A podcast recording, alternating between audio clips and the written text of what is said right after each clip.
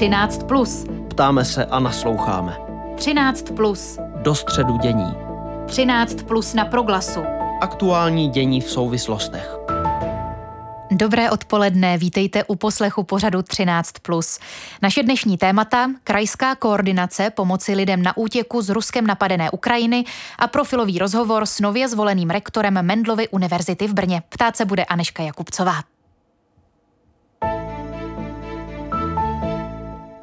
Ministerstvo vnitra udělilo už téměř 180 tisíc víz lidem na útěku z Ukrajiny zasažené ruskou invazí.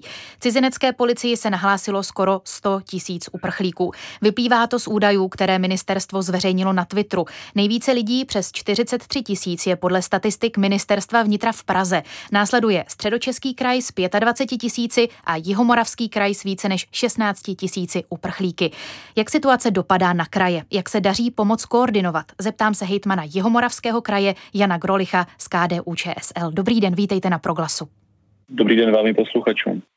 Jaká je, pane Grolichu, situace aktuálně v Jihomoravském kraji?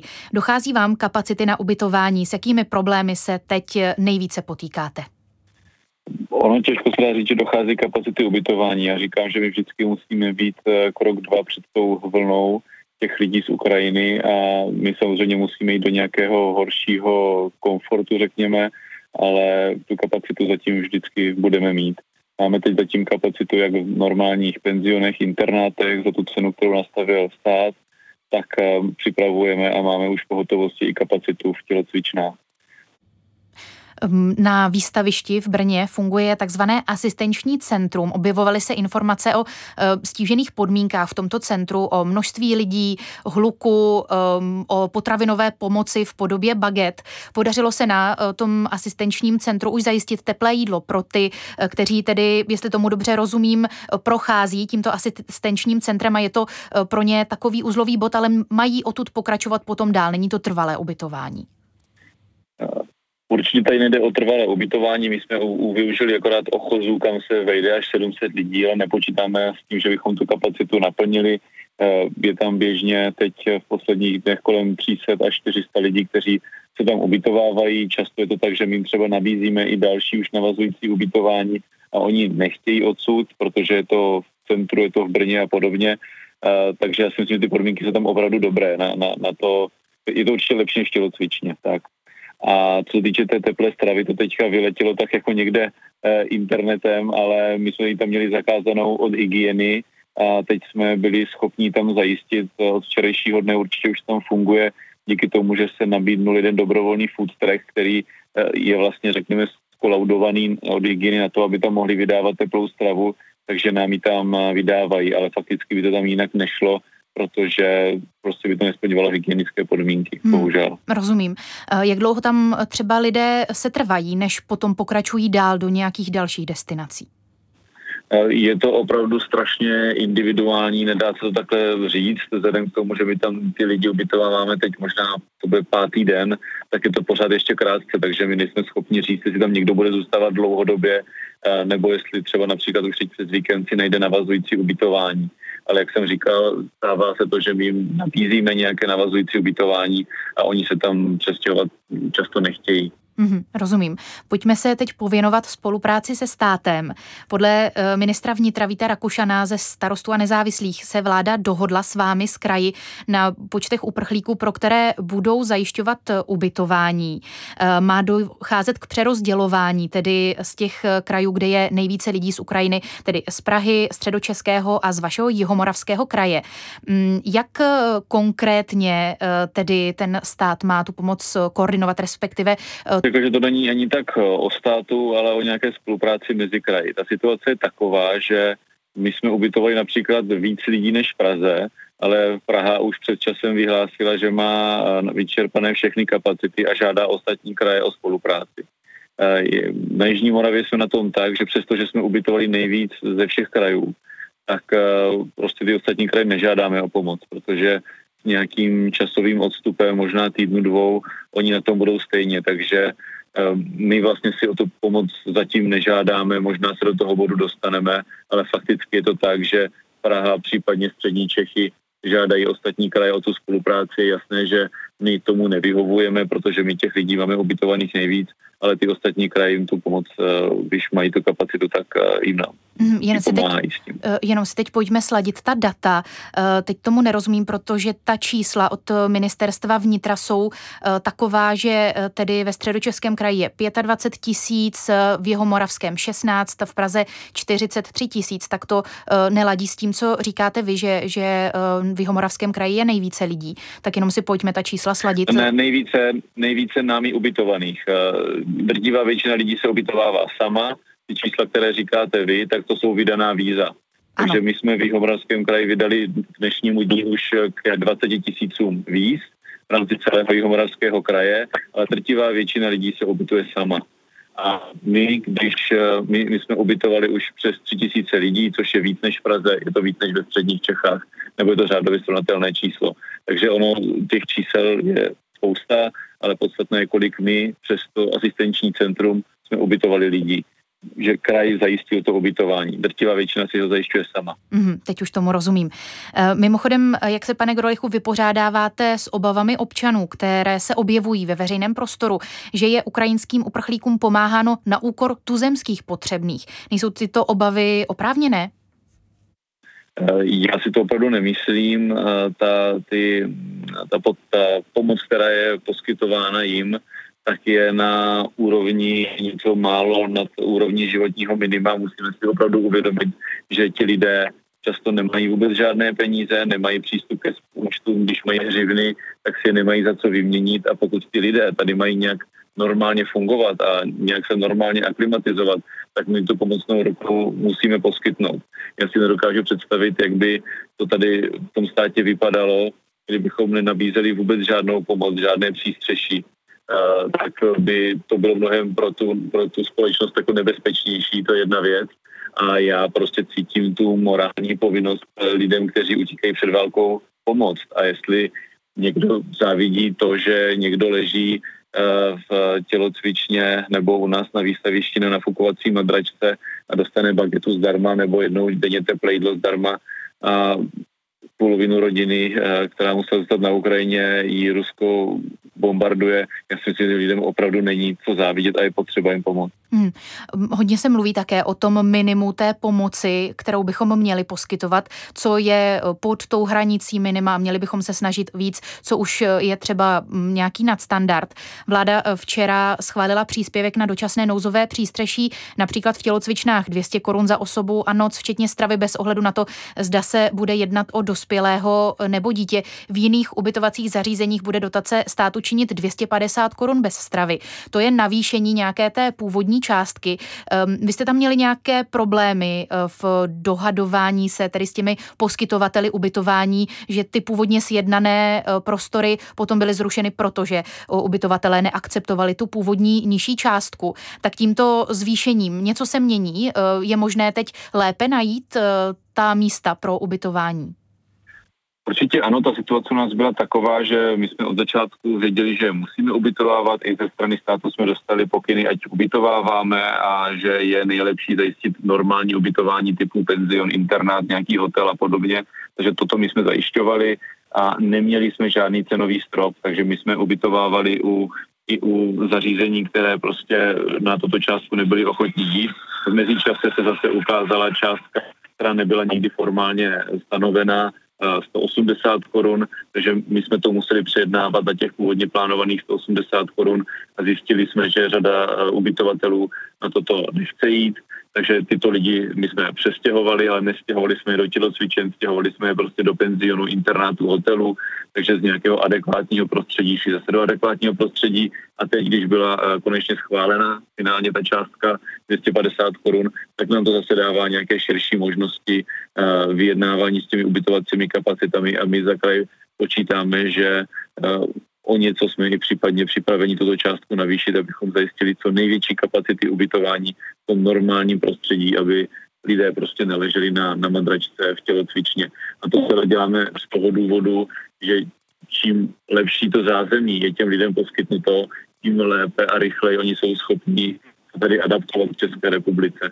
Jsou schopni si vyřizovat eh, ne, nemusí si schánět přístřeší, ale už si můžou schánět práci, už si můžou schánět místo pro dítě ve škole, ve školce, aby do té práce mohli jít. A oni to opravdu dělají, oni opravdu mají zájem Eh, zájem se zaměstnat a, a děti dát případně do školky, do školy. Jasně, co nejlépe se tady integrovat, rozumím. Mm, jak podstatná je ta informace, že eh, se příspěvky neliší podle věku, že eh, na děti budou stejné jako na dospělé? To je mm, zásadní informace? No, v podstatě ano, protože oni ty náklady se tady neliší, jestli je, jestli je to dítě nebo dospělý člověk. To je maximálně o tom, že když se zajišťuje strava, tak sní o něco větší porci, ale jinak ty náklady jsou úplně stejné, tak proto jsme byli rádi, že stát na toto přistoupil. Hmm. Úplně na závěr, pane Grolichu, mám otázku takovou trošku eh, vyzývající k poodstoupení, trošku obecnější. Když se eh, podívám na to vaše působení, eh, koronavirová pandemie, tornádo na Hodonínsku, Břeclavsku, nyní pomoc lidem na útěku z Ruskem napadené Ukrajiny. Těch krizových situací jste v posledních letech, měsících v roli hejtmana nezažil úplně málo. Uměl byste vytipovat, popsat, kde je v našem systému zprávy státu věcí veřejných v době krize nějaký silný bod, na který jste se mohl podle vaší zkušenosti spolehnout, kde jste se mohl opřít a naopak, kde je nějaká ta největší rezerva, kterou by bylo potřeba um, nějakým způsobem uh, vy, vychytat?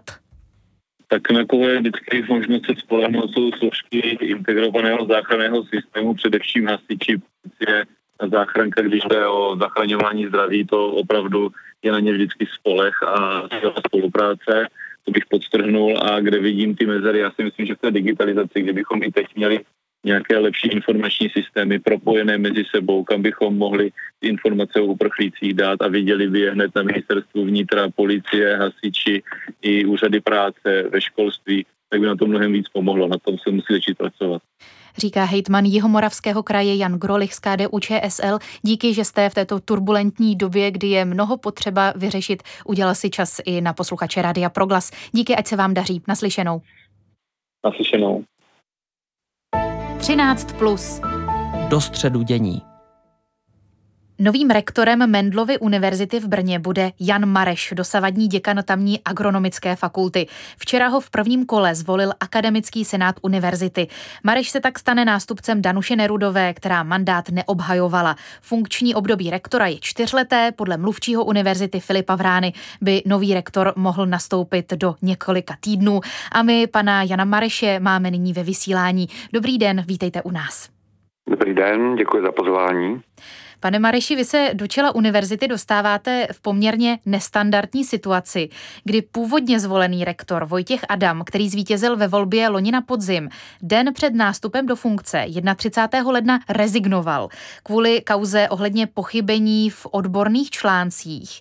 Prozatímním řízením Mendlovy univerzity je momentálně pověřený náměstek ministra školství Robert Plaga, bývalý šéf rezortu za vlády Andreje Babiše. Rýsuje se už, kdy do funkce bude budete oficiálně jmenován prezidentem?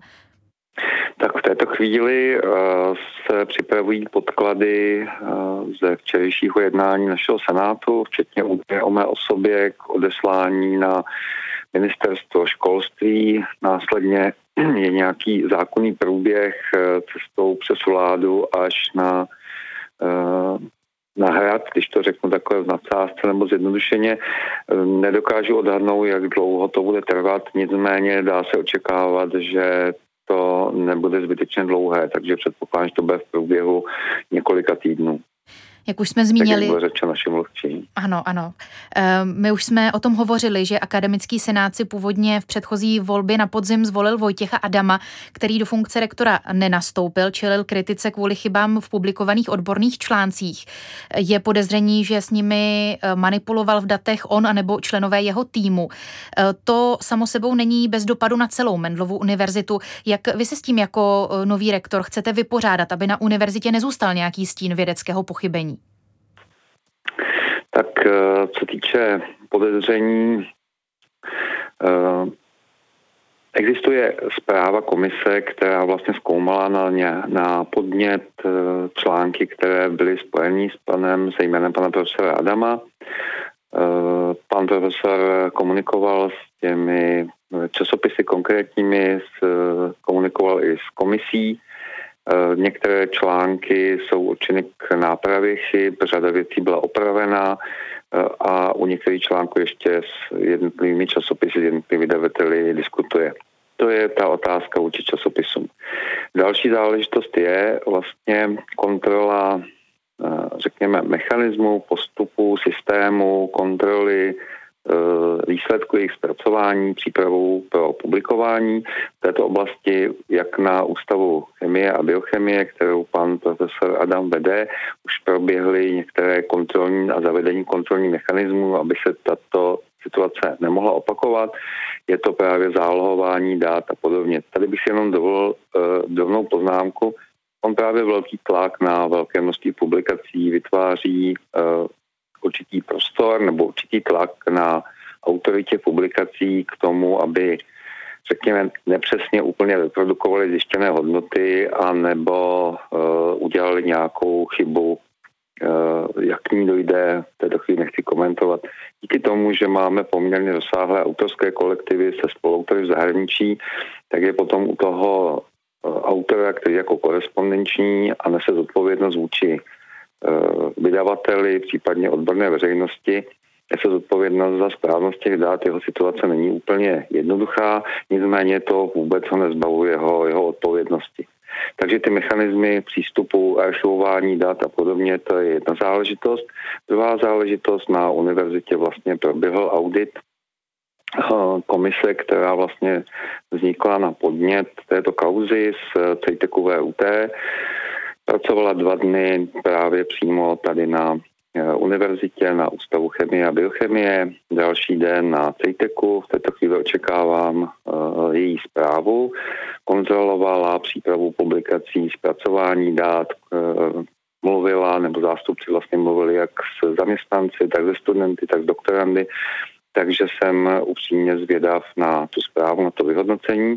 No a samozřejmě i e, následně zkontrolujeme zda mechanizmy, které máme nastavený tady, to znamená eh, komunikace s jednotlivými autory, kontrola před eh, publikováním, před odesláním i komunikace s oponenty jednotlivých časopisů je na korektní úrovni a bude garantovat to, že uh, tahle ta záležitost nebo záležitost tohoto typu se nebude, nebude opakovat. Rozumím. Co se týče odstranění do budoucna nějakého stínu na naší univerzitě jiná možnost, než poctivě pracovat a být schopný korektně prezentovat ty data, vytvářet úložiště eh, těch primárních, těch syrových dat, abychom kdykoliv mohli nahlédnout a zkontrolovat jejich korektnost ze těm publikovaným, jiná možnost není. Nějakou dobu to určitě bude trvat, než si obhájíme a zase získáme nebo upevníme ten kredit, ale bohužel láhev se rozlila, mléko se vylilo, musíme uklidit a tou prací vlastně škody napravit. Jiná možnost za mě není. Myslím, že se nabízí otázka podle toho, co říkáte, že v eh, akademičtí pracovníci, vedoucí těch různých výzkumných týmů, často jsou v komplikovaných, eh, obtížných situacích. Tak se nabízí eh, otázka, jestli to nenasvěcuje problém systému vzhledem třeba k nižšímu platovému ohodnocení akademických pracovníků, než by se akademické obci zdálo vhodné. Ti se to potom třeba snaží hm, takzvaně dohánět těmi různými granty studenty, nemohou jim věnovat tu úplně plnou péči a pozornost a, a zvyšuje se tlak na co největší publikační činnost. Neměl by tedy, nemělo by tedy to řešení jít dál v tom systému, nezůstat e, jenom u vás na univerzitě, i když samozřejmě je jasné, že vy se k tomu nějakým způsobem musíte postavit. Nemělo by se to řešit nějak systémově? Tak systémové opatření Existuje nebo je nabílední v tom, že skutečně existuje systém hodnocení kvality těch výstupů, těch článků, takže systém by byl v okamžiku snížení tlaku na počtu výstupů, to znamená orientovat se na menší počet výstupů a e, zlepšit jejich kvalitu. Tak to je e, tento postup e, nebo to řešení už tady eh, i na naší univerzitě vlastně diskutujeme nějakou, nějakou dobu, nicméně určitá setrvačnost poběží, protože v okamžiku, kdy podáváte nějaký projekt, tak se předpokládá nějaký počet eh, výstupů. Eh, to, že jestli, jestli akademičtí pracovníci jsou pod větším tlakem díky díky zapojení do projektů každý z nás má trochu jinou výkonnost, každý z nás má trochu jinou nějakou, nějaký styl práce, takže tohle to je hodně, hodně individuální. Nicméně právě tam, kdy se čeká a oprávně se čeká uh, publikace špičková, kde je zapojený větší množství spoluautorů, pak ta kontrola, komunikace mezi těmi spoluautory, často mimo hranice naší republiky, jedná se o mezinárodní týmy, tak pak je tam ta kontrola horší a může se stát, že některý z těch článků selže a je právě na tom vedoucím toho autorského týmu, aby si nastavil taková pravidla kontroly, aby byl schopen zkontrolovat a zodpovídal za korektnost těch výsledků. Mm. Když mluvíte o tom, že je na stole nějaká revize těch požadavků na akademické pracovníky, aby mohl být třeba snížen ten tlak, eh, čí rozhodnutí to eh, má být? Je to eh, opravdu na univerzitách, na těch samozprávách, nebo ještě je potřeba nějaká podpora ehm, třeba státu nebo někde výš? Tady uh, já jsem neřekl, že na stole nějaký návrh, je to věc, kterou diskutujeme, snažíme se motivovat pracovníky k tomu, aby se snažili uh, snížit počet těch publikovaných výsledků a zlepšit jejich kvalitu, ale to je... Je to tedy, omlouvám se, je to tedy na univerzitách? Máme. Spíš je to na univerzitách, aby my jsme se nastavili nějaký vnitřní systém, uh, ale je to tvůrčí, tudíž nezávislá činnost, takže ten systém je spíš motivovat je to, je to záležitost diskuze s jednotlivými pracovníky nebo s jednotlivými týmy. Hmm. A vy rozhodně jako nový rektor v tom budete hrát klíčovou roli. Můžete se o to tedy zasadit, tak eh, to eh, se budeme těšit, že se tak stane. Hm, pojďme tedy... Eh, k... Děkuji. Pojďme tedy k tomu vašemu mandátu. Vy jste zvítězil hned v prvním kole. Hlasovalo pro vás 19 z 31 přítomných členů akademického senátu. Připomeňme, že proti vám kandidovali současní prorektoři Martin Klimánek a Martina Lichovníková. Co myslíte, že hlasující přesvědčilo, že odevzdali hlas právě vám? Jaká je vaše vize, kterou Mendlově univerzitě nabízíte? Hmm. Říkám, že e, Senát vždy může rozhodne, nemůže rozhodnout jinak v nadsázce, omlouvám se. E, nad to, že některé věci Eh, nebo na některé věci minulé vedení mělo jiný pohled, než máme, než mám třeba já a eh, ty senátoři zvolili novou cestu nebo pokusili se eh, o nějakou změnu nebo nastolit někoho, kdo by mohl představovat, představit nějakou, nějakou změnu.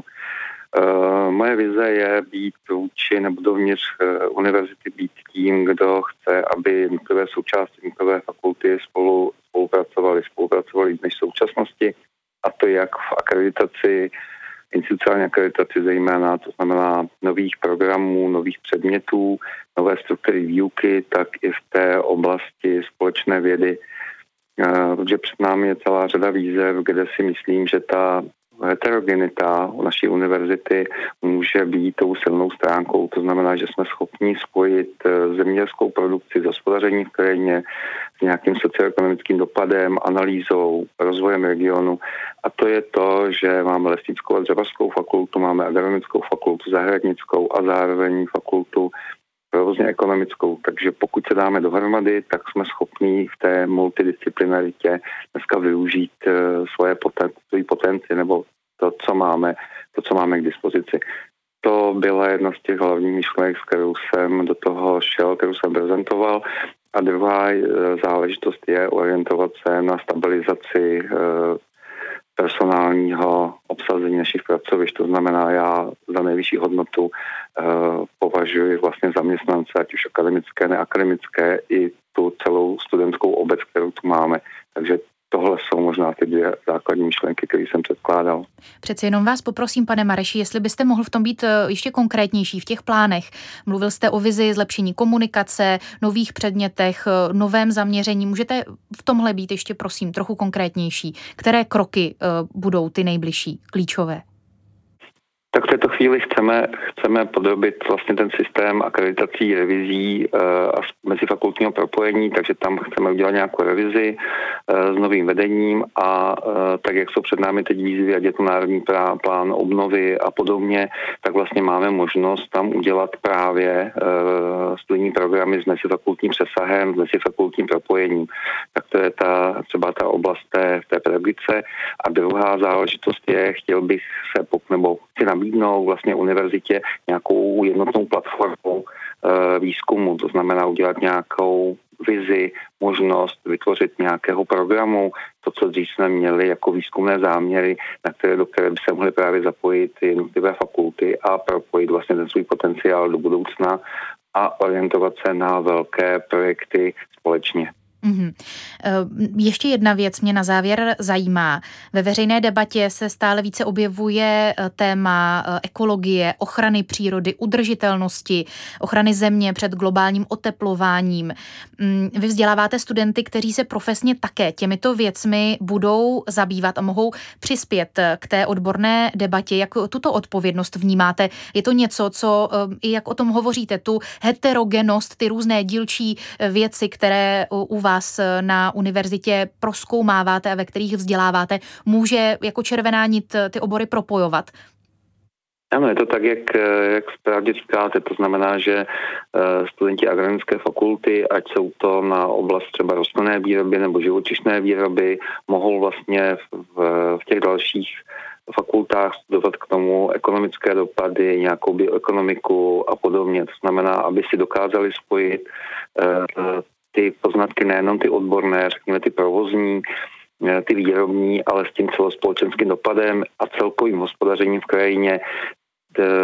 Tak, jak jsem říkal, ta témata jsou napříč tou krajinou. Sama si dobře víte, jak vypadá naše zemědělství a jak to vypadá s péčí o krajinu. Takže tohle jsou věci, které ta univerzita těm studentům může nabídnout vzdělání eh, s tím pohledem z různých stran, nejenom z pohledu toho, té výroby a zároveň zodpovědnost za produkci eh, kvalitních a bezpečných potravin a na druhé straně i to zapojení nebo napojení na vývoj té krajiny eh, v současné době. Mluvila jste o klimatické změně, eh, víte, jak vypadá situace, předpokládám, s vodou v krajině, jaké jsou možnosti vlastně pozemkových úprav a na zlepšení vody, vody v krajině. A druhý pohled je samozřejmě rozvoj daného regionu z pohledu i mentálního zdraví obyvatel.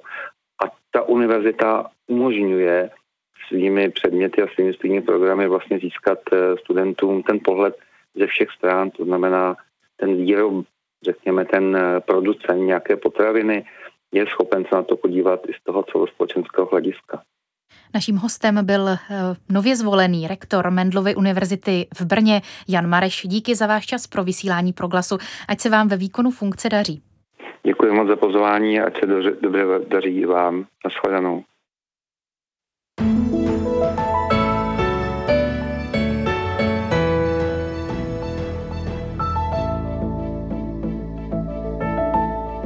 Slyšeli jste 13 plus, naposledy v režii Anešky Jakubcové a Evy Svobodové. Díky za vaši pozornost a podporu pořadu 13 plus. K odvysílaným epizodám se můžete vrátit v archivu na webu Proglasu nebo v podcastových aplikacích. A zítra si nenechte ujít speciální rozlučkový díl.